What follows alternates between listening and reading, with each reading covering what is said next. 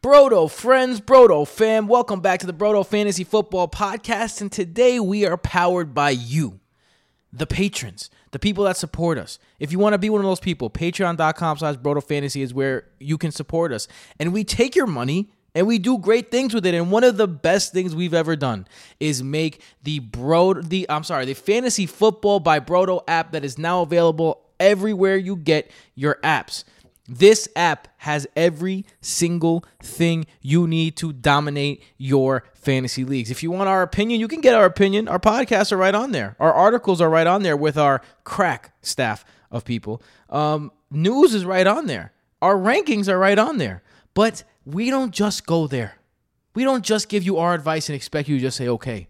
We have every single tool you need to dominate your draft, whether it's player profile cards, whether it's advanced statistics and exclusive Brodo statistics like true throw value and rushing yards over expected, whether it's player comparisons, not one, two, three, four, but five comparisons on what this player could be. There is a social media tool, uh, player specs are on there. You want to know what their player's 40 time is? Boom, right there. Do you have cool tools that you can make, news, coaching stats, rankings, so much more. And now we have teamed with the undroppables, and they have crunched just absolutely demolished tape. And they've come up with a rookie draft guide that gives you a profile of every single rookie coming out this year, even some undrafted free agents. So everything you need to dominate your league, and it's in one place the Fantasy Football by Brodo app. Get that now anywhere you get apps. Let's start the show. Welcome back to the Brodo Fantasy Football Podcast presented by BrodoFantasy.com. I'm your host, Tim Petrop, with my brothers, the only two twins that give you double that fantasy goodness, Michael and Jason Petrop. Third time's a charm. Let's get it right. What's up, Jason? Hey, hey, hey, the special guest is here, and the not the person who is making mistakes, as Tim said. This is his third attempt at this, so Yes. let's hope it's the one that sticks. You know what? So sometimes life just gets in the way, and life got in the way twice while I was trying to do this intro. But we have a very special episode for you today. So it's just me and Jason. What up, Jay? Um, Michael's not with us today. Had a last second thing he had to run to, so we're doing this without Michael. But Michael's gonna be part of this because we are releasing our first quarterback rankings of the year. We are going to give you our top 12. I mentioned also in the intro and in the little uh, thingy that we had right in the beginning that the reason why we are able to come to you is because of the support of the patrons. If you want to help us out, patreon.com slash Fantasy for as little as $3 a month, you have access to our Discord, access to um, to uh, what, what, what- what- leagues. There you go. I forgot- Waiver I- pods I, don't know why. the Yeah, I don't season, know why. leagues. I don't know why leagues got is a word that didn't get stuck in my head. You get access to leagues. You get access to extra podcasts. You get access to tons and tons and tons extra. And the extra podcast that we're talking about, um, we're gonna go deep into our quarterback rankings, and we're gonna get all the way down uh, to quarterback twos as well. So if you're in those super flex leagues, uh, you're gonna want to listen up to that one. So we're gonna go over the top 12 in this episode, and then if you want the second episode this week, patreon.com slash Fantasy is where you can support the show and get that. But before we get started today, Jason, we're in a very slow time right now. It's very slow. Slow. And uh, so I want to pose a question to you. I want I want you to I want to bring you back to the nostalgia of what it's like to just completely get your heart broken in fantasy. So seven. The Uh, answer is seven. there's no they're not even close. All right, so here's the question. Would you rather would you rather lose a trade really bad and watch the player you traded away lead another team to a championship or lose out on a free agent because you didn't spend enough fab and watch that free agent lead another team to a championship? Which one's worse? I think it's trade for sure because when you make a trade, you truly believe that you're benefiting your team. But there's nothing like being scared with your fab or not even just cautious like you know what I could get this guy for this much. Let me not use that extra 10 dollars of fab and then that guy explodes. Let's say it was Justin Jefferson in week 1 last year. You know, uh, it would have worked out for you if you emptied your entire fab on him. Week but if you decided to use, I- I'm just saying, even if you did it after week one, it would have worked out for you. So if you used 50% and you missed out on it, I think that hurts more than um, than making a trade and having it not work out because a trade is a trade. You know, you you do it because you think it's going to help your team, and sometimes you're just wrong. It's okay. So you're confusing me. Which one's worse? Worse is fab. Worse is the fab. So that's the one you really like. If you if you like missed out by like ten bucks fab, but you have ten bucks fab, but you're not a champion, ugh, that's rough. But I think it's the trades, Yeah. man, because with the trade, you there's a there's an aspect with trades though. There's a there's a pride aspect, right? There's a there's a proudness. Like if you get murdered in a trade, like really murdered in a trade, you your pride gets hurt a little bit. You have your your manhood gets taken from you a tad, just a tad. I suppose. I mean, yeah, you don't want to lose a trade, but you're making it because you th- think that it's gonna work. Fab, you're just you missed out on some. I don't know. I think Fab is worse. What what, what are your thoughts I, on? I'm not compelled to think otherwise. Um, what are your thoughts on Fabolous the rapper? Mims, What? remember Mims? This is why I'm hot. This is why I'm hot. This is why. This is why. This is why I'm hot. Do you remember that Mims was an acronym? Do you remember what the acronym was for? No, I don't remember at all. Money, Music is my soul. music is my soul. That's Yeah. not. That's not bad. I, I thought it was gonna be a lot Yeah. worse. I thought it was gonna be like significantly worse. I'm not gonna lie. Uh, that's more lame than worse. You think it's lame? So look, we could talk about Mims all day. All right, but we have something exciting and something special. It is uh, May 19th on the day we're recording this. And it is official. Our quarterback rankings are out, baby. Uh, we are working on something very, very special for the app. Again, the, this app always evolving, always going to the next level, always taking it to the next uh, frontier. Uh, we got something good for the app, and this is a little preview of what we got going on in the app. We're not going to tell you exactly what it is quite yet, but it is a tool that is going to help you out tremendously. Uh, it has to do with our rankings, obviously. Um, so we're going to get into that. So what we're going to do is we're going to give you our aggregate rankings and then we're going to talk about why we like that person at the spot that they are at. Jason, are you Or not. sh- ready? We don't all have to agree. This is our aggregate rankings. I already disagree with who's number one right now. So, but we'll talk. We'll We're, talk. we're getting we're getting into it all already. I can't wait to, to have this uh, debate with you because the number one player, and a lot of people they just assume it's Patrick Mahomes because Patrick Mahomes is, I think, without question, the best quarterback in the league. I think that by this time, if you don't think Pat Mahomes is the best quarterback in the league, it's probably because you're a Green Bay Packers fan. Um, but with that being said, the number one ranked quarterback is Josh Allen, number one on the quarterback list. It has been a long time coming for Mr. Josh Allen, someone who I don't flex about this enough. I loved coming out of college. He was my favorite quarterback in that draft. I love what I saw out of him in Wyoming. And then it took him a little while to get accurate in the league, but they were patient. They got him the weapons. And now here we are. Josh Allen, not only with his running ability, but with his uh, with now his arm ability coming in as the aggregate number one. I have him as my number one quarterback. Jason, you have Pat Mahomes as your number one quarterback. Talk about Josh Allen and why he's not number one for you. Uh, well, this is. I mean, he's my number two. So I'm not gonna talk bad about Josh Allen. I just think, look, when you look at the quarterbacks who are arguably able to be ranked above Patrick Mahomes, I'd say four people have a case. You have Josh Allen, Dak Prescott, Kyler Murray, and Lamar Jackson. And I just don't know if Patrick Mahomes is just such a better thrower than all of them. And he his because my thing is Mahomes is such a better passer, right? Like that's obvious. And then when you look at their legs, you know, some some might think it's obvious Josh Allen is the much better runner. And in terms of touchdowns, yes, he'll run for more touchdowns than Mahomes. But guess how many more rushing yards Josh Allen had than Mahomes last season? Um, I'm guessing because you're framing the question this way, not a significant amount. It's all right. 115.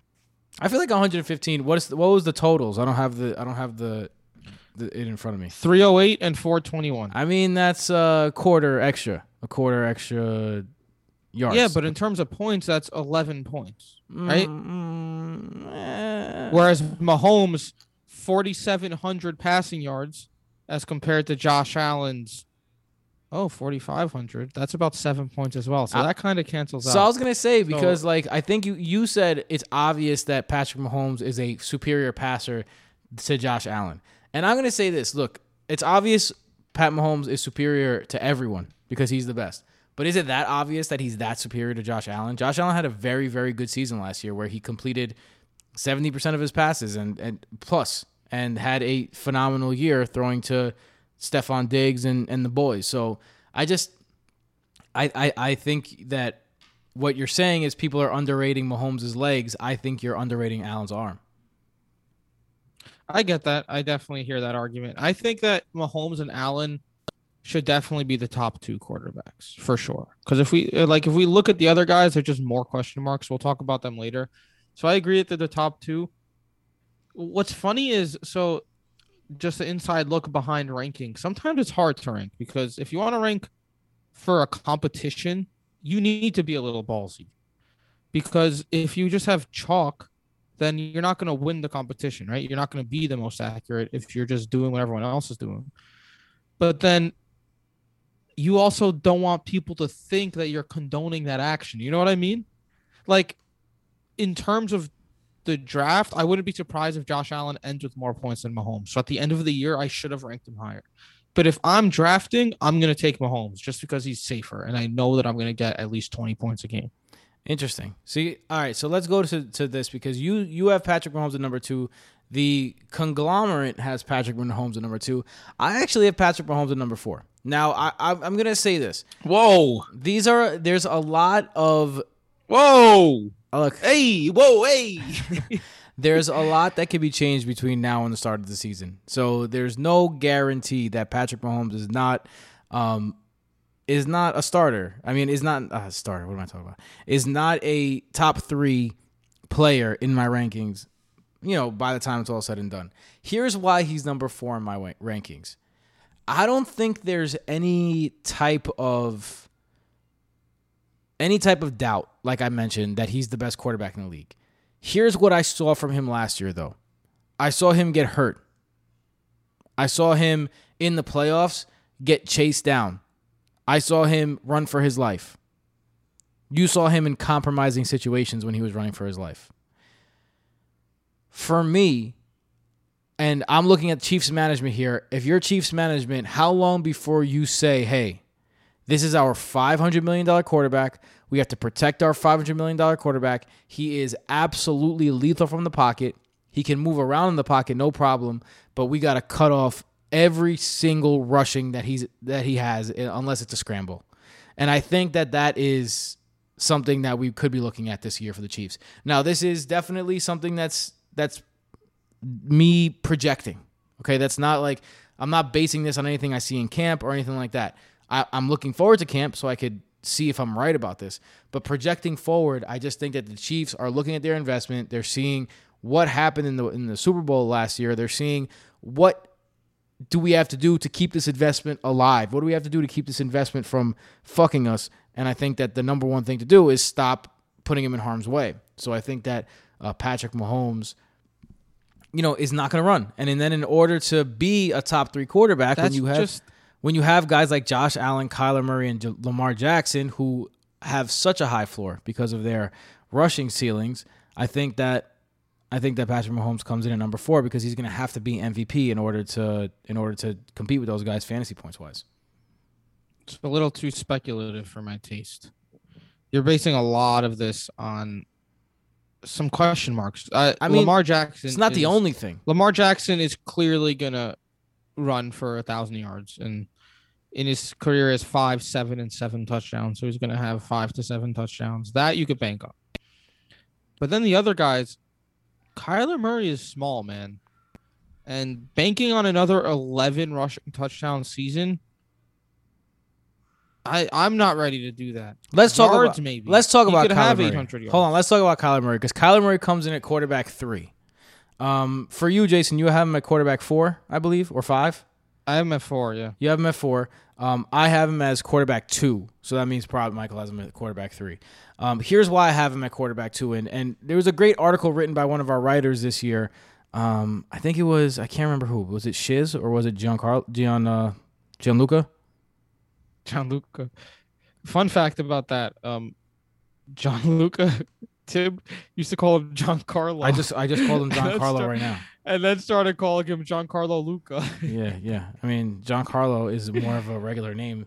Not you know, you know what I mean by regular than John Luca. but um, you're talking about the winners and losers of the draft article. Yeah, and the Kyler Murray article, right? Because you have to think about this. Yeah, that was that was um, uh, John Luca. Look, it's he brings up good points because Kenyon Drake has 58 red zone opportunities um, last year, and he had 35% of the red zone market share. And there's not really anyone to take his place because, I mean, conventional wisdom to me would say Chase Edmonds or John or James Conner would be the beneficiaries of all that vacated work. But to me, I don't think so. I think the work goes to Kyler Murray not only on the ground but in the air. I think that you're going to see Kyler Murray throw into the end zone way more than you saw him throw from the red zone last year. I think you're going to see him run in the red zone way more than you saw him last year. And I just think that Kyler Murray is going to have opportunities in the red zone that not many are going to have. I also think that they're probably not going to be as effective in the red zone because they lost all that red zone prowess. And hot take right off the Batsky, Matt Prater, K1. You heard it here first because you got a terrible team that, uh, not a terrible team, I'm sorry, a, a terrible in the red zone offense with a small quarterback and small receivers um, and no one to punch it in. And then you have Matt Prater, the leg, in the dry Arizona heat. I'm trying to get all the Matt Prater I can this year. I'm just putting that out there. But going back to Kyler How are Murray, you I gonna just say? How are you gonna say the kicker for a bad red zone team, but then have that support Kyler Murray? because Look, the thing with Kyler 58 Murray for dude, me is just there's 58 vacated red zone opportunities. Kyler Murray can can literally get half of that and and score on half of those attempts and be way better this year. I didn't say there's going to be a better Look- red zone team, just that Kyler Murray's going to have more opportunities in the red zone. those are going to be opportunities, sure, but that's just how the world works. That the Cardinals had, I could look up the coaching right now, um, but probably a decent amount of plays last year, and they're going to have a similar amount this year. Now Kenyon Drake is gone. Yeah, sure, that's all fine and dandy, but a red zone opportunity doesn't mean that it's going to end up in a touchdown, and it also doesn't mean that it's going to be Kyler Murray who scores that touchdown. They brought in James Conner. They have Chase Edmonds. And Kyler Murray was super inefficient last year. He was 22nd in true throw value. He only had 26 touchdowns, good for 12th in the league, despite the seventh most pass attempts. 15% in adjusted completion percentage, 18th in completion percentage. I just can't put my bucket in a guy who is kind of small, so I I'm not going to trust him finding the end zone 11 times on the ground again. In front of someone like Patrick Mahomes, I just can't do it. He needs to improve, and I don't know if he's able to improve. They didn't make that many additions this year. They added James Conner on the ground. All right, fine. That can't stop Kenyon Drake. And they drafted Elijah Moore. Big deal. Um, I And they brought in AJ Green. AJ Green was the most inefficient receiver in the league last year. He had over 100 targets, AJ Green. I think over that 100 targets, and he was a bum. I think what is what is AJ what does the addition of AJ Green do though? It gives you height in the end zone. No, it makes it honestly it makes the team worse. Nah, not, It's like- not in the red it's, zone. it's like the Ravens adding Sammy Watkins. The Ravens got worse when they added Sammy Watkins. The Cardinals got worse when they added AJ Green. I don't know how you could say that the Ravens got worse from adding Sammy Watkins. I don't understand that at all. Sammy Watkins is so inefficient that it is worse for him to be on the field and receive passes than those passes going to someone else. I mean, when you're talking about the the Ravens, who who you talking about? Willie Snead? Like it's not like he's taking someone coming and taking someone's job. Well, now they just got Bateman. All right, Bateman too. Like he's a rookie though. Bateman, Marquise Brown, and Miles Boykin all should be on the field over Sammy Watkins. Look, That gets us to Lamar Jackson too, I it, guess. it does get us to Lamar Jackson. We, we are doing these transitions like bosses, and we're not even trying. um, but I do want to say one thing about Kyler Murray before we get going is that Kyler Murray was two separate quarterbacks last year. He was the quarterback before the shoulder injury and the quarterback after the shoulder injury. And I think it's very important to notice that because his numbers were w- way, way better in the first half of the year before he injured his throwing shoulder, um, which he injured on a, injured on a run. So that like uh, that is some of my logic coming back against me uh, from earlier with Patrick Mahomes. But with that being said, uh, you know his passing numbers were way better than the numbers that you just read off uh, before he got injured. So I think that there take those numbers with a little bit of a grain of salt. Those are not Kyler Murray at 100%. That's Kyler Murray, you know, trying to put the team on his back uh, and, you know, doing that. And also James Conner, miss me with James Conner talk, man. That guy is I like the guy. He came back from cancer. I fuck with James Conner. I, I like the, the person he is, but he looked really bad last year. And then he signed a like a 1.5 million dollar contract with like nothing guaranteed. So I th- I think that you know, James Conner is James Conner. I'm not going to get excited over James Conner. I'm going to have zero shares of James Conner this year. I think it's Kyler Murray in the red zone. But let's get over to Lamar Jackson. Tim, because I even we'll talk about Lamar Jackson too, but I even have Dak Prescott Prescott at third over Kyler Murray. See now now you're just talking nonsense. Um, well, we'll get to we'll get to Prescott after, but all right, we'll get to. I'll save this because this shit blew my mind.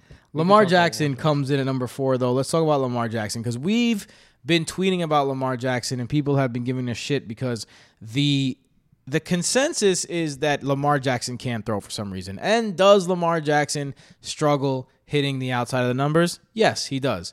Uh, is there something to be said about the fact that he's throwing to just Hollywood Brown and, and Miles Boykin, uh, two guys that weren't even in the league two years ago?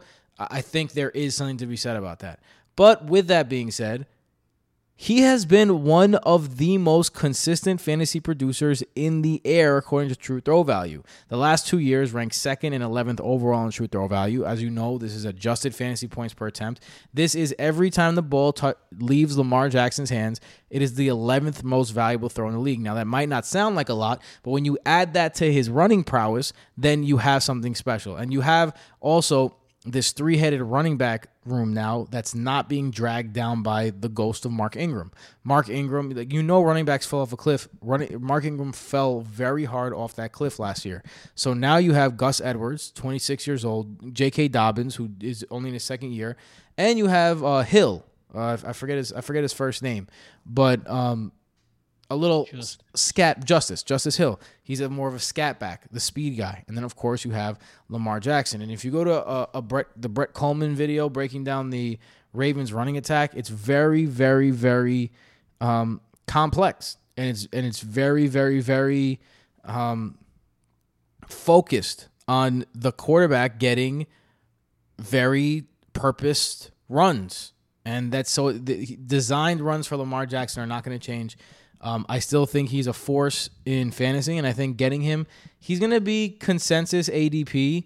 You got to think he's going to be behind Patrick Mahomes. You got to think he's going to be behind Josh Allen, and there's a chance he's behind Kyler Murray, and there's a chance he's behind Justin Herbert and and Dak. If you can get him as the third to sixth quarterback in your fantasy league, you're doing wonderful. Uh, for me, I've I've acquired Lamar Lamar Jackson in two separate dynasty leagues because people are for some reason down on him. I don't understand it. I think Lamar Jackson is going to be another a beast again this year for fantasy. Jason, I think you're muted. I did the I did the mute thing again. you know, sometimes Zoom works and you press the space bar. Sometimes it doesn't. I agree with everything you said. I just have Lamar Jackson at where am I five? Because I just think that his ceiling is lower than the other guys. And it's because of the type of offense the Ravens run. You just listed the entire team, so I'm not going to do that. Um, surprisingly, I think you left out Mark Andrews, which I is did. like your favorite person on that team. I mean, it was uh, last year.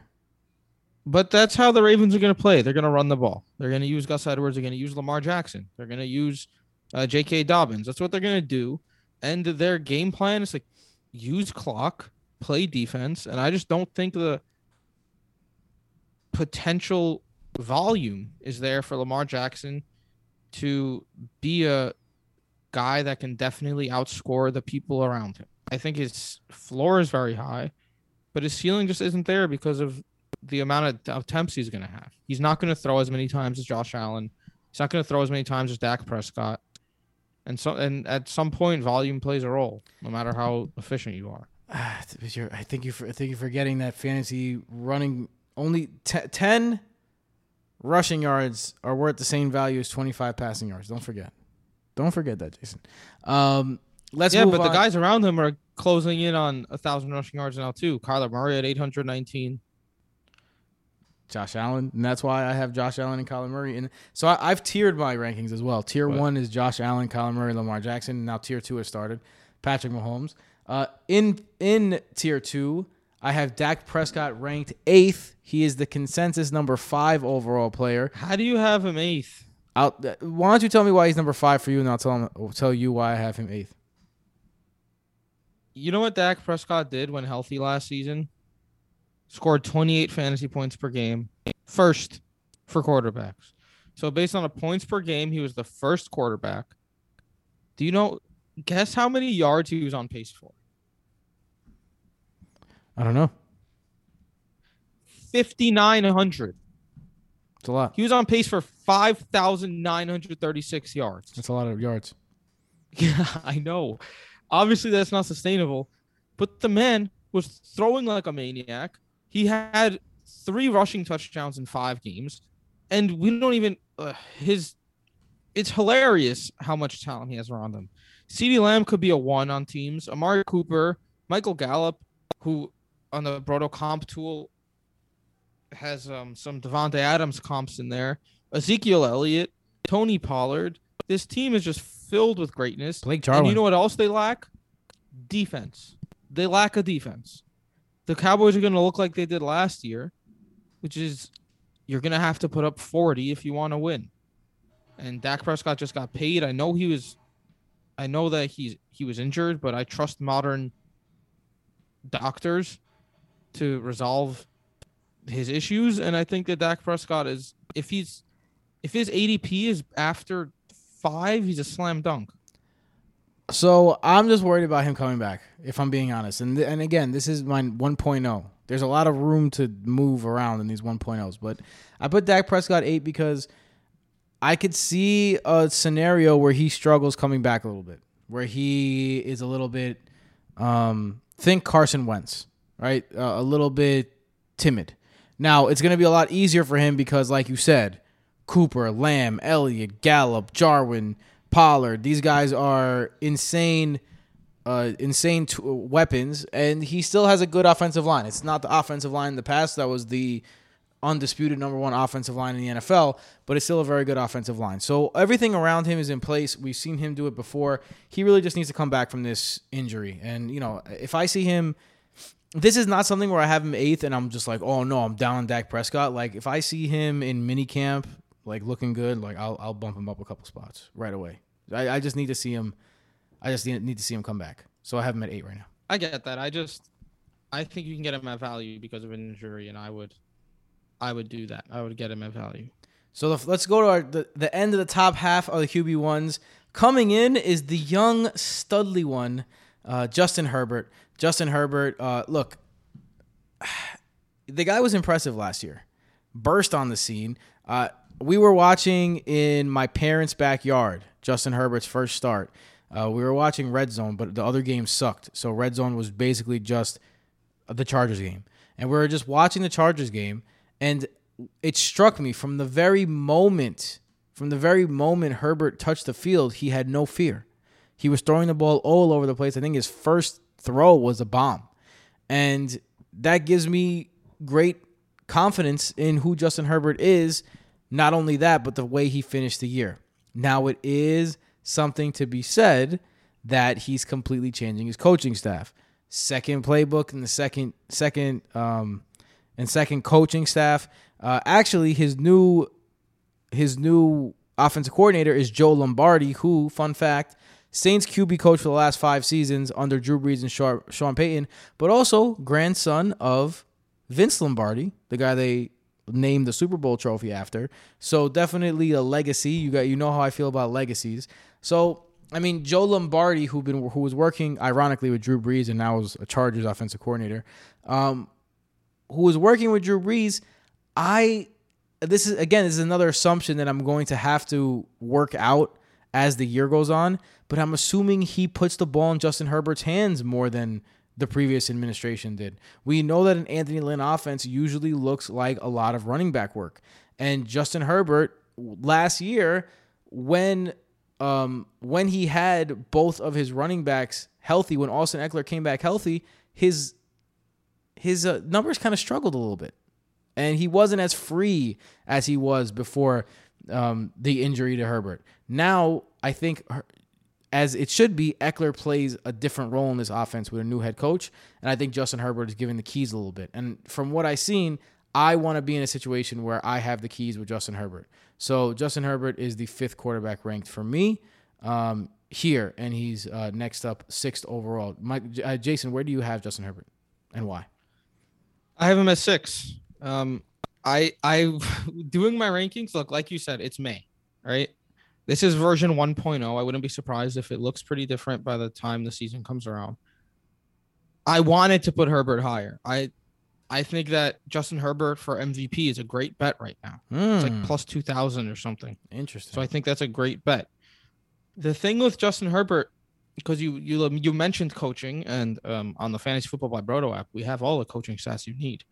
Anthony Lynn threw the ball the fourth most time of any coach last. Season. I think so. You see that I think so. That listen, listen. That's, that's, definitely. So you exact listen. All right, you prick. All right. So you see that and you think, oh, there's room for aggression here. He might throw less, but then when you look at pass percentage, because everything's relative, Anthony Lynn was 21st in the league in pass percentage.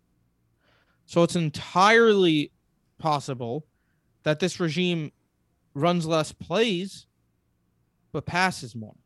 So I'm not concerned about Herbert losing volume because that's probably pe- something that people are going to discuss when it comes to Justin Herbert. And I just think that he's talented. Call me crazy. I, I said this about Sammy Watkins. This is a little bolder. I think Michael would agree with me.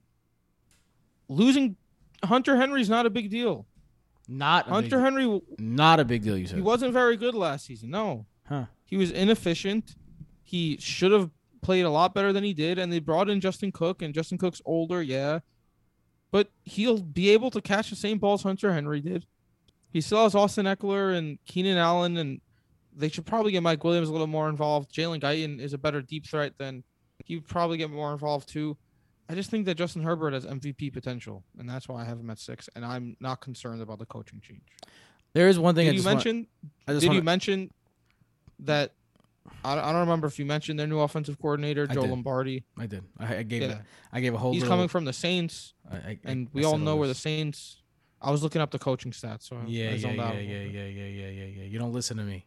That's the problem. you don't listen to me. Uh, I think it's something You're to be said though. Guy, my man. You mentioned that the passing plays, like they ran the fourth most passing plays, and then you disproved yourself. I got that, but at the same time, I think it's really important to note that uh, yeah, they they run all these passing plays, but Austin Ekeler 65 targets, Joshua Kelley 23 targets, 23 receptions.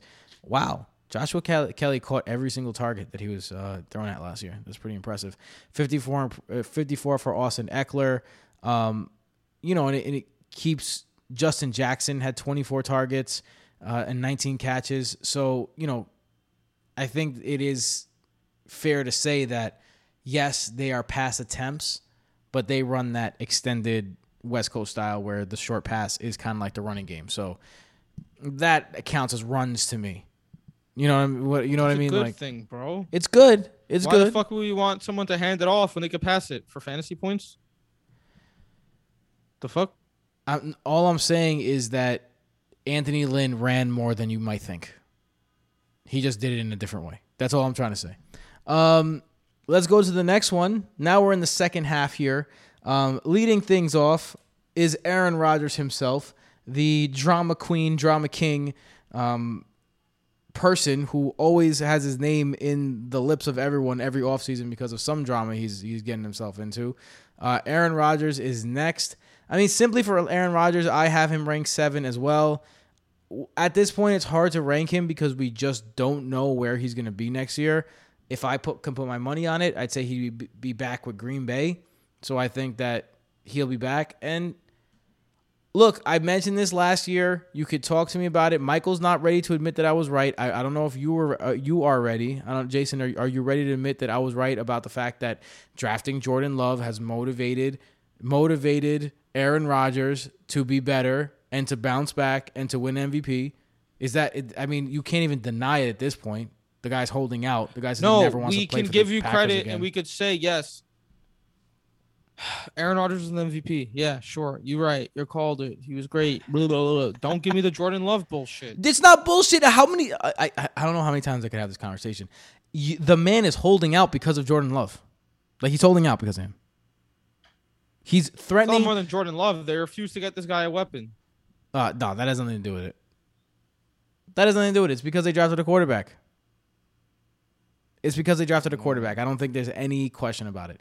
Either way, a pissed off Aaron Rodgers is an Aaron Rodgers I'm betting on. I don't think that Aaron Rodgers is going to go out and have a bad season as long as Jordan Love's on the roster.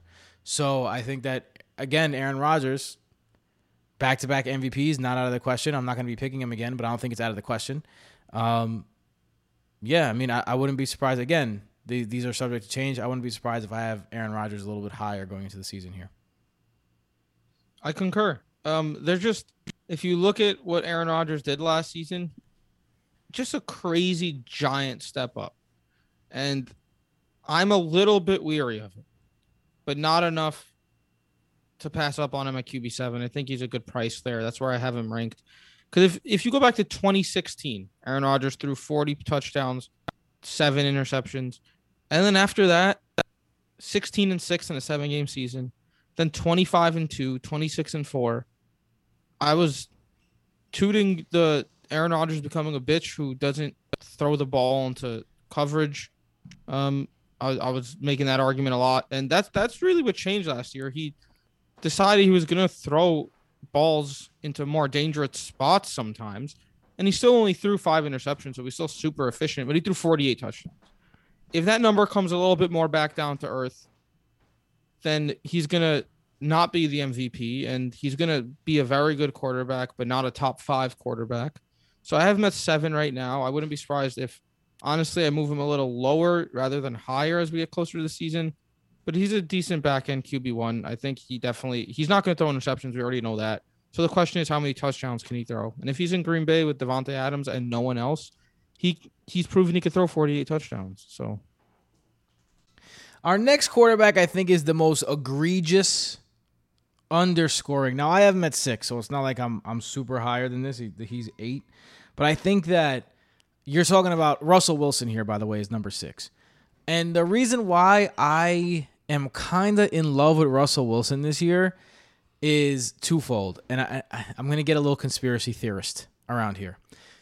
Number one, Brian Schottenheimer, ding dong, the witch is dead. Talk about a guy who was holding back his quarterback. He was holding back his quarterback more than I think anyone has ever held back a Hall of Fame type talent ever in history. Uh, just not letting him throw the ball. Um, hashtag let Russ cook was the movement, and it seems to have worked. Um, they replaced Brian Schottenheimer with Shane Waldron. Shane Waldron was the quarterback coach um, for LA. So, uh, I'm sorry, and the uh, the pass game coordinator for LA. So, look, they're bringing in someone from the Shanahan McVay coaching tree. So you know it's going to still be centered around the run, but there's going to be a lot more opportunity for the quarterback to work. There's going to be a lot more opportunity for the quarterback to to get some easy throws in. There's going to be a lot more opportunity for the quarterback to run, probably, and there's going to be a lot more uh, opportunity to let Russ cook.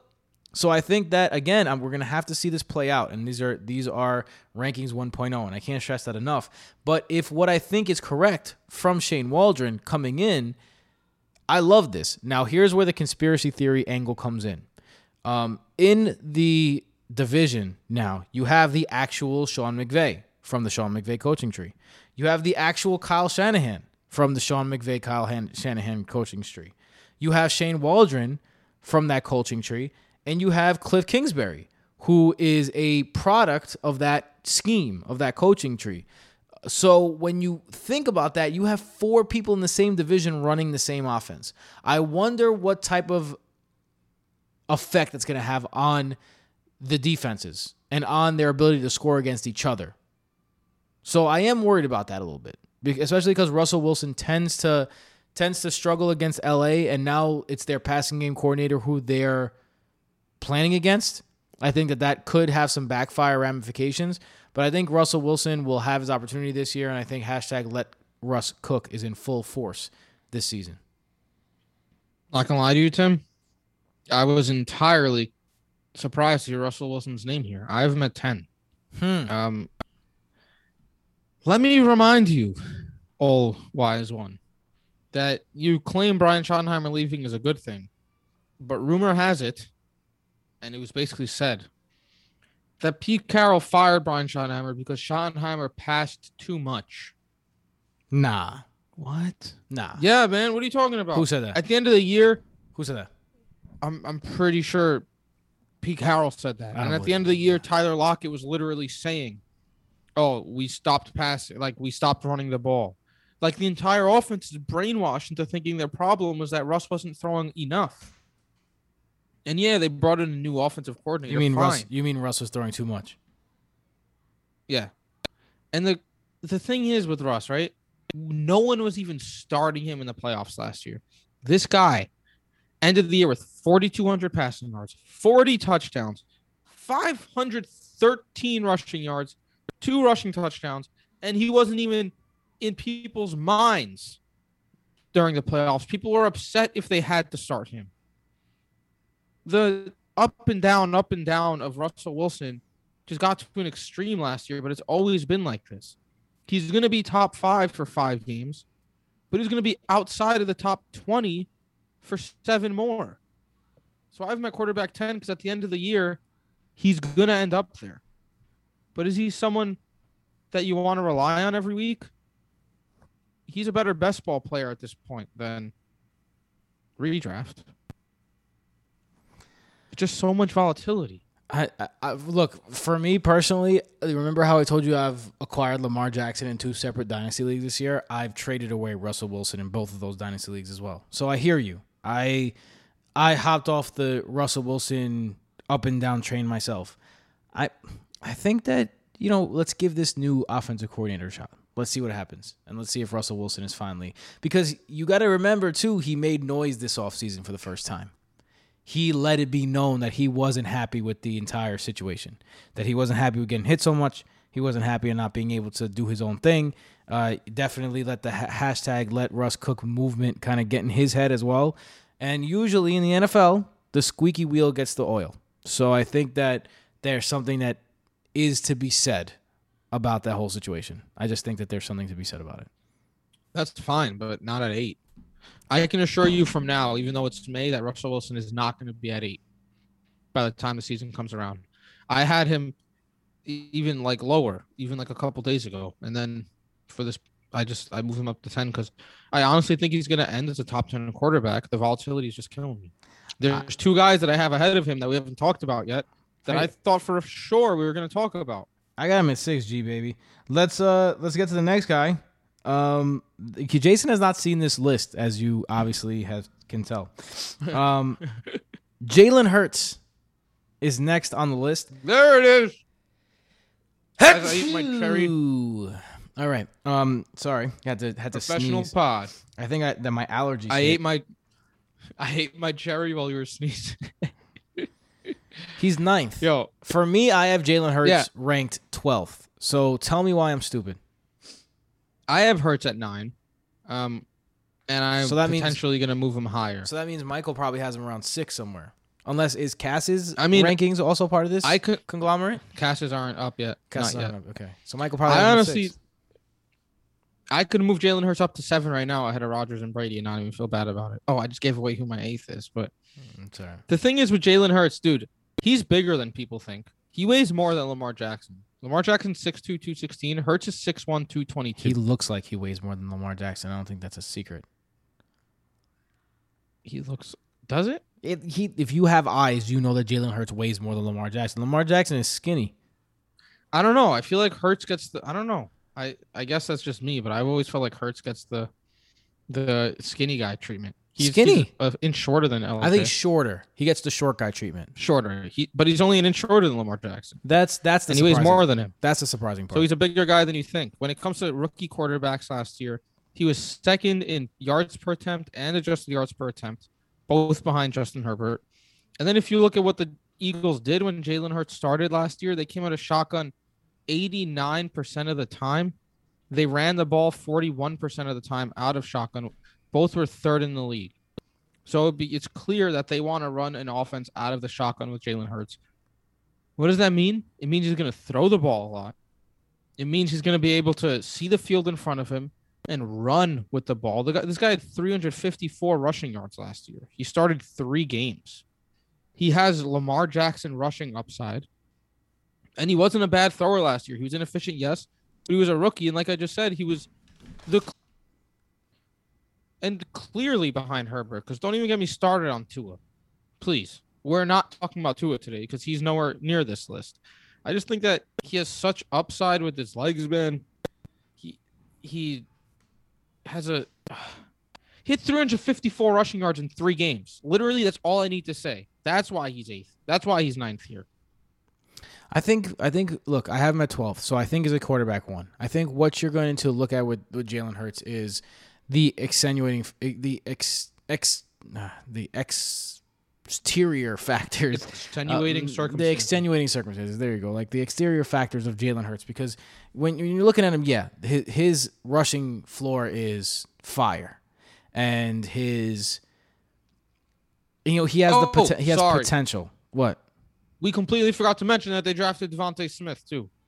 What, what? Don't say we. I, I I didn't go yet. I forgot to Um, mention. he does have DeVonta Smith, and again, I think that one thing that uh, you see a lot of epidemics going around uh, the fantasy circles around this time. Uh, rookie fever is a really serious pandemic that we've been dealing with for decades now. That does has no vaccine in sight, um, and a lot of people what they do with rookie fever is that they just assume that a team has fixed their weakness because they drafted a rookie to that spot. And I will again say DeVonta Smith, yes, he had a great season. He was the first wide receiver since 1947 to have to be the Heisman winner. Sure. But with that being said, the guy weighs 165 pounds, bro. He weighs 165 pounds. So you're asking uh, some, you're asking for something that's never happened before to happen. And you know how I feel about that. I just I have no business I'm not in the business of banking on things that have never happened before. Does that mean they're impossible? No, but I'm not banking on DeVonta Smith being a, a right away impact player for the Eagles because I've never seen a 165 pound guy, let alone a rookie, succeed in the NFL as a wide receiver. So I need to see it No, happen. don't get me wrong. I agree with you. I'm I'm lower on DeVonta Smith than most. And let's let's take a look at Jalen Hurts because look, Jalen Hurts has the talent, right? And you gotta love the dude's mentality. You gotta love the guy's attitude. I mean, Jalen Hurts is everything you want in a football player. He really is. The only problem is, look, and I- I'm look, I'm not gonna be the guy who's gonna judge a guy solely based off four games at the end of a season where he's trying to save a sinking ship from drowning. Okay, so and and he's a rookie. Like I'm not trying to judge a guy. But with that being said, a 52% completion percentage leaves a whole lot to be desired. And could that get significantly better to like 10 points? If it gets 10 points better, he'd still be below league average in completion percentage. So Even then, though, the volume's going to be there. No team passed more than the Eagles last year. See, and that's and that's another thing. I'm, I'm glad you you brought that up because it's a completely new coaching staff. Nick Sirianni is the head coach. He was the head co- he was the offensive coordinator with the uh, Colts last year, and we know that the Colts ran the ball a lot. We know that they had a three headed monster in the backfield, which we'll talk about this in our running back Did they run rankings. about they they started running more at the end of the season. Again, but I don't think we should we And should I don't think we should base any of the tendencies at all. I don't think we can use any of the tendencies because it's a brand new coaching staff. I think it just goes to show though their the- offensive the- coordinator as well. the division they're in. They're in a division of teams that don't play defense and that are going to score. They're going to have to pass. I mean, I wouldn't say that. The Washington football team is a good defensive team. Ryan Fitzpatrick, baby, he's putting up points. I think they're going to win that division this year. If, if I'm betting on it right now, the Giants could be a little better. And the Cowboys, you know, they tried to get better. Micah Parsons in the draft and everything. Like, uh, yes, sure. The division, it, it's kind of like the opposite of what I said about Russell Wilson, where inside the division, I'm nervous about him. Jalen Hurts should have good matchups inside the division. Like, uh, and again, I have him here as a quarterback one, so I think he's going to be useful. I just there's so many unknowns. New head coach, new offensive coordinator, uh, n- new situation for him, new weapons. Uh, Zach Ertz looks like he's going to hold out. So it's just too many question marks for me right now. As these question marks start to answer themselves, I could see myself getting as high as you, but I'm just not ready to, to anoint Jalen Hurts the next up yet. I have two guys. I could see him. I have two guys above him that have the same skill set that that I Who has the same skill set? You'll well you'll see. You'll see. Um How high do you have Trey Lance? no, the different rookie. Oh, dude, Justin Fields. What? I got Look, just to give you a what little What the fuck are you doing? I got here? Justin Fields. You have him as a QB one. I got I got Justin Fields QB 10. Oh my goodness, you're that person. All right, Why does the world think they're smarter than all NFL teams? Twitter convinced themselves that Justin Fields was the second or first best quarterback in this draft when clearly he was fourth or fifth in most teams' minds. And then the Bears, the fucking Bears, are going to make him a QB1 with Allen Robinson, Darnell Mooney. We don't even know if he's going to be the quarterback week one. You're telling me you'd rather have Justin Fields and Jalen Hurts, who we talked about rushing Kyler Murray and Lamar Jackson in a league of their own? No. Jalen Hurts. Add Jalen Hurts to that list. There's no way Hurts rush, rushes for less than 800 yards this season. I've seen Matt Nagy make a running quarterback a QB one with less talent than Justin Fields. I've seen it already. I've seen it happen. So uh, again, like I, I'm just not banking on the first thing ever. I'm not banking on a rookie head coach and a first year quarterback. I'm gonna bank on a guy who look, Matt Nagy and Ryan Pace, their jobs on the line. Their jobs on the line. They're not. First of all, he's not sitting for more than maybe two games if he does sit. Second, when Nagy highlighted the strengths of Mitch Trubisky, Trubisky had a phenomenal year, particularly in his second year. He, really made an offense around Mitch Trubisky, and, and Mitch ran for 500 yards that year and was really effective because of his running prowess. And then the next year, instead of unleashing that, they tried to fit him into, they tried to fit the square peg into the circle, and it just didn't work because he's not a pocket passer. So it didn't work for him. I don't think Matt Nagy makes that mistake again because if he does make that mistake again, he's fired. So I mean, and you're also Dude, talking about I a guy with believe your argument right now. you're talking about a guy with four four speed. He's faster than Jalen Hurts. He's more athletic than Jalen Hurts is. You're talk. Your argument right now is I prefer a lame duck coach No, to a guy who just got hired. no, That's your argument no, right it's now. not. No, it's not. Sirianni just got hired. You've and ju- Matt you- Nagy. That was very Fox News of you. Twisting my words that way. That's not what I said at all. I said I'm banking on a on a coach that has already produced a quarterback one out of a out of a mobile rookie that they traded up to draft. Like I it's already happened. So I could I could with more confidence step forward in my assessment there. Personally. I can't. I can't believe you're saying this right now.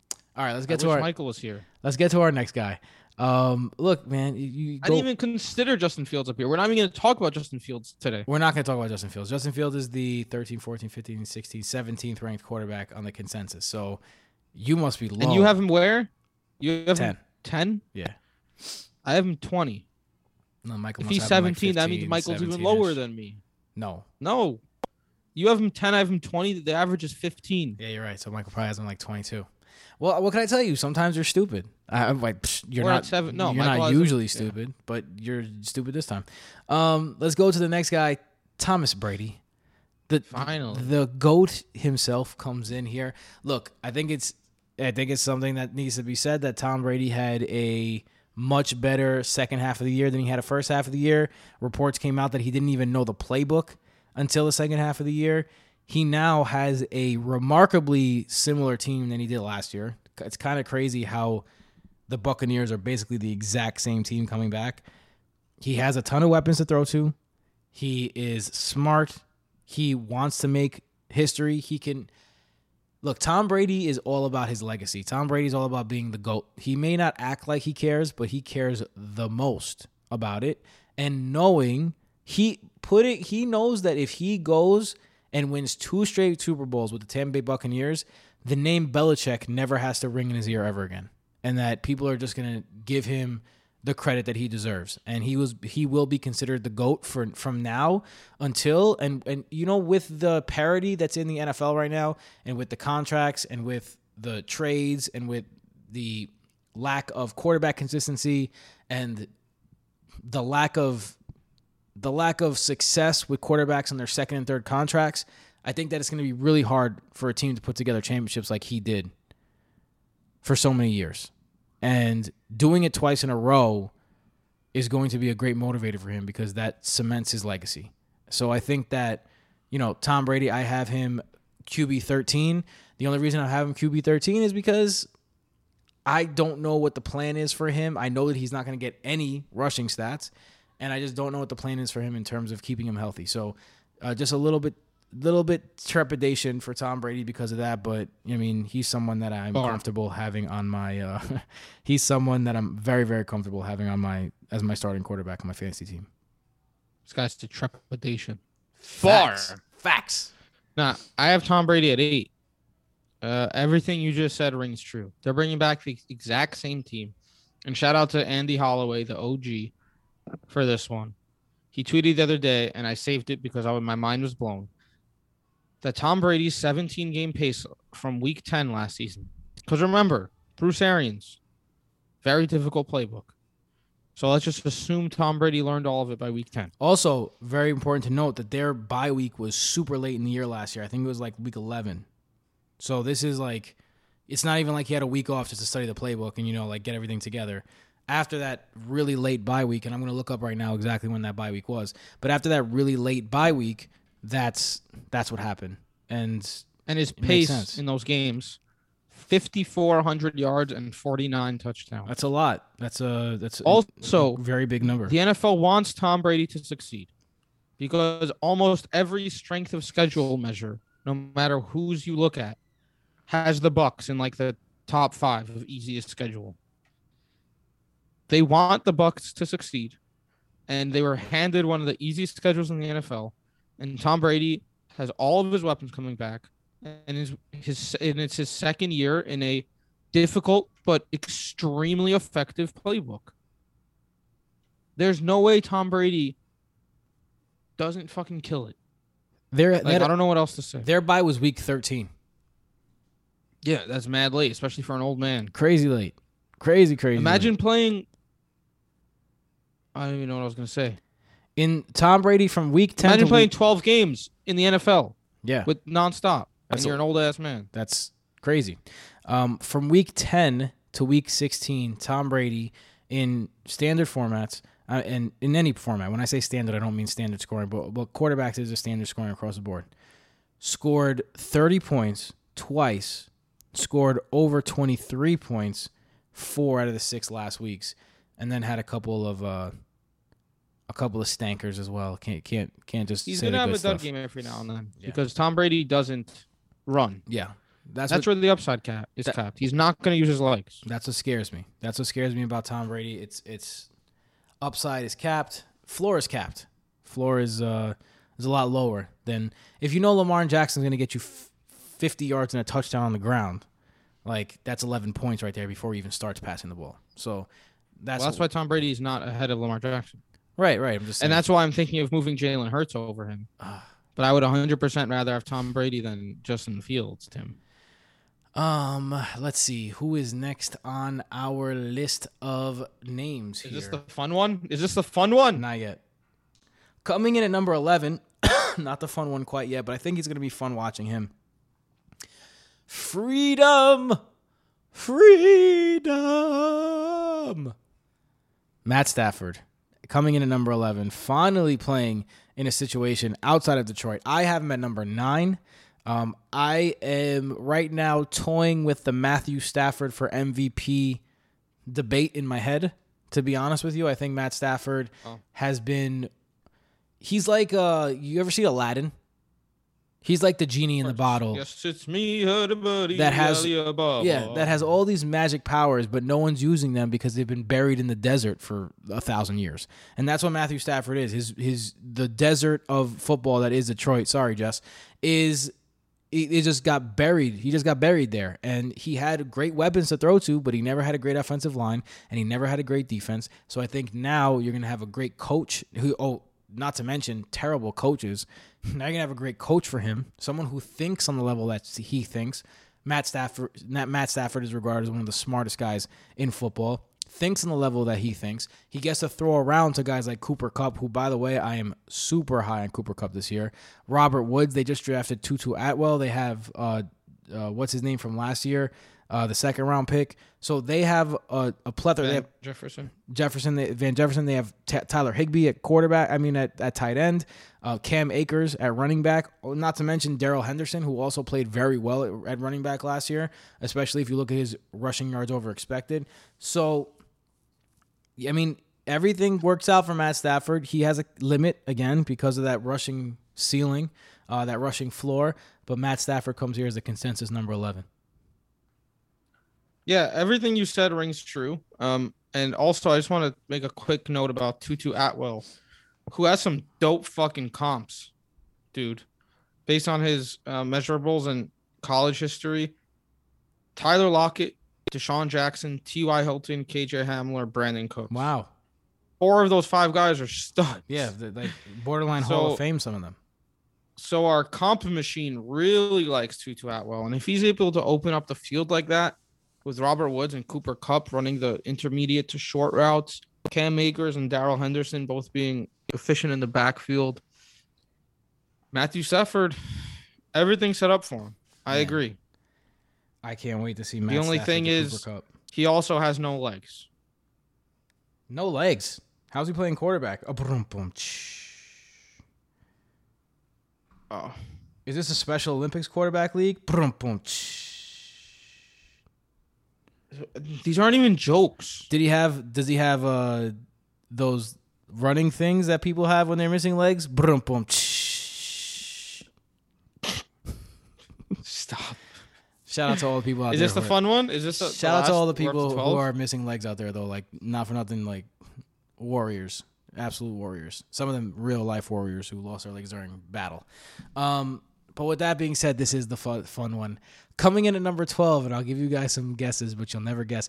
Jason hit me up earlier today. He's like, yo, guys, because we didn't see any of our rankings. We, as you guys know, we've mentioned this, we don't look at each other's rankings before we rank. We like to to see where we're the same, where we're different. As you could tell, Jason's called me stupid like three times already. Um, Taysom Hill. You're mad dumb. Taysom Hill comes in as our final quarterback one.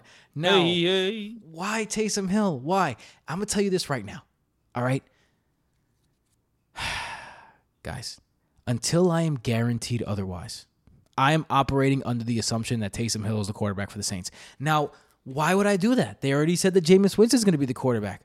I don't care what any coach says, what any media person says, what any insider says.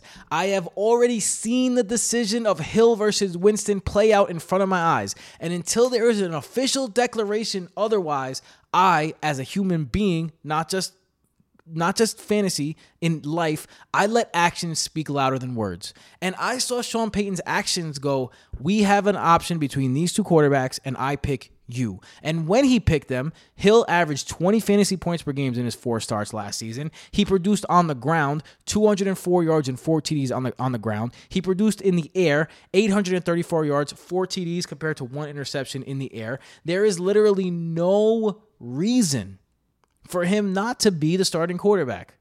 And if he is the starting quarterback, this man is a potential league winner because he's not going to be drafted as a starting running back if you're drafting before he gets named the starting quarterback. So he's a league winner type guy. But as soon, I, I promise you, his ADP is going to jump from like 20. Right now, it's at the 22nd quarterback overall. That ADP is going to jump significantly to within the top 10 as if he's named the starter and just get get on it while you can. I think Taysom Hill is the starter here. I don't think there's any reason to think that he's not the starter and I think that Sean Payton is licking his lips. He's like, "All right, I've had this amazing quarterback the last few years, and it's kind of gotten boring for me. Now I get the challenge. I remember when I got too good at Madden, I would draft a quarterback in like the fifth or sixth round who was like a 66 overall, and I would try to win the Super Bowl with a 66 quarterback because it's fun because I was winning championship after championship with the regular quarterbacks. I think that's what Sean Payton's doing. He's he wants to play with his joystick. The guy that he paid, I know he didn't really pay 100 million dollars to. I'm not stupid, but he paid a quote unquote 100 million dollars to. So I think that Taysom Hill is a starting quarterback here, and I think that uh, if he is easy, easily quarterback 11 for me. If I'm drafting today, whatever league you're in, take Taysom Hill with your last pick Yeah. or in the later rounds because everyone's ignoring this guy. Literally, Tim said everything you need to hear. The Saints made a decision last year, and Taysom Hill was the quarterback they chose. So why should we think now that it's going to be Jameis Winston? Just doesn't make any sense. It's, and if it is go. Jameis Winston, because they think that, you know, with a whole offseason, Winston will suit them better, fine. But you don't need to pay much for it. You know and if Taysom Hill is the starting quarterback, he's top 12. There's no way he's not top 12. So I was listening to a Joe Douglas. Yeah, there's no way. I agree with you. I was listening to a Joe Douglas interview the other day, and there was a question asked him. The question was Zach Wilson's pro day happened, and then that day, later that day, Kyle Shanahan trades up to the number three pick. So there's rumors circulating because, you know, Robert Saleh comes from the 49ers and the 49ers and the Jets seem to have a good relationship. Earlier in the year we called uh, we called the Jets the New York 49ers or the San Francisco Jets. Um, they have a pretty good relationship. So people, you know, theorized that the reason why the 49ers decided to pull the trigger at 3 was not only because the Jets weren't interested in trading the number 2 pick, but also because Joe Douglas, Robert Saleh and the boys gave the 49ers a little bit of an inside look at what the Jets were planning, and that's why the 49ers were able to make that move. Whether that is true or not is not the point here. The point is is how Joe Douglas answered that question. He answered that question by saying, you know, the 49ers are a world-class franchise. We didn't even know what we were doing at that point. I don't know how they knew what they were doing. And they what he said was they did a great job keeping their plans close to the vest.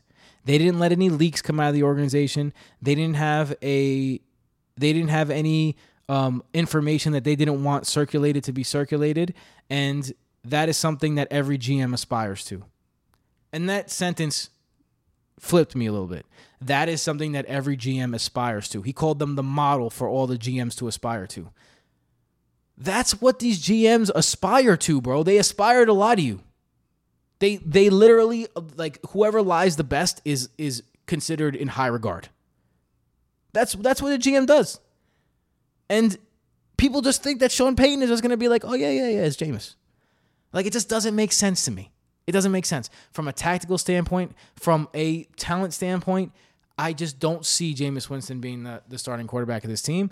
And I see Taysom Hill being the starting quarterback to this team. Now, this this all might age very t- poorly.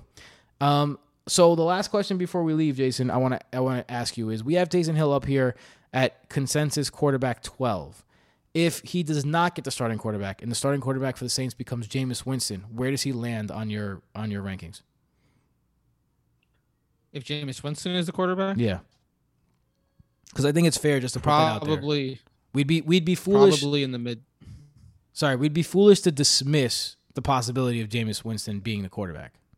Although that's basically what we did for the last seven minutes. he would be in the mid the mid teens for me in the Same. in the uh, Joe Burrow Kirk Cousins range. yeah, same. For me, I have so this is the end of tier two. I have tier three starting with Tom Brady at thirteen, and then I have tier four starting with Carson Wentz at seventeen. So I think he would be at the top of tier four at sixteen. I think that that's probably where I'd put him. So I mean, I, that I think that's that says a lot for what the Saints can do with these guys. But with that being said, if you want to catch our next 24 uh, quarterbacks, um, patreon.com slash broto Our next twenty four, Tim. We're gonna talk about thirty six total quarterbacks. Um, I mean, you don't want to talk about Mac Jones and uh, Teddy Bridgewater, um, but yeah. Mac, who? If you notice, by the way, Deshaun Johnson, Deshaun Deshaun Watson is not on our list. Um, Right now, he's hanging out around 37, uh, where Jordan Love and Teddy Bridgewater are hanging out in my rankings. Obviously, that could also throw a wrench in things if by some miraculous whatever, all like 80 women who he allegedly sexually harassed come out and say like, "Oh, we were just full of shit." Um, yeah, then maybe he plays. But if it was if my if my money was going to it, I'd say he doesn't play. And you know, as a person who has been reading the allegations against him, usually I'm not a big fan of punishing people professionally for their personal follies. My man, you can't play in the NFL this year, bro. like you did some fucked up shit, bro. So like uh, you know, you got to get that shit straightened down before you can play in the NFL again. Um, but with that being said, Jason, where can they find you? At BrotoFF Jason. Uh, you can find me at BrotoFF Tim. You can find Michael at BrotoFF Mike. You can find Cass at BrotoFF uh, Casanova. See what we did there? Uh, uh, don't forget about our website. Our website is still fire, even though the, the app has been taking our attention. BrotoFantasy.com. You can find all the articles and all the stats and all that stuff from the app on the website, although the app does have significantly more features. Uh, don't forget to download the app, the Fantasy Football by Broto app, now available wherever you get your apps.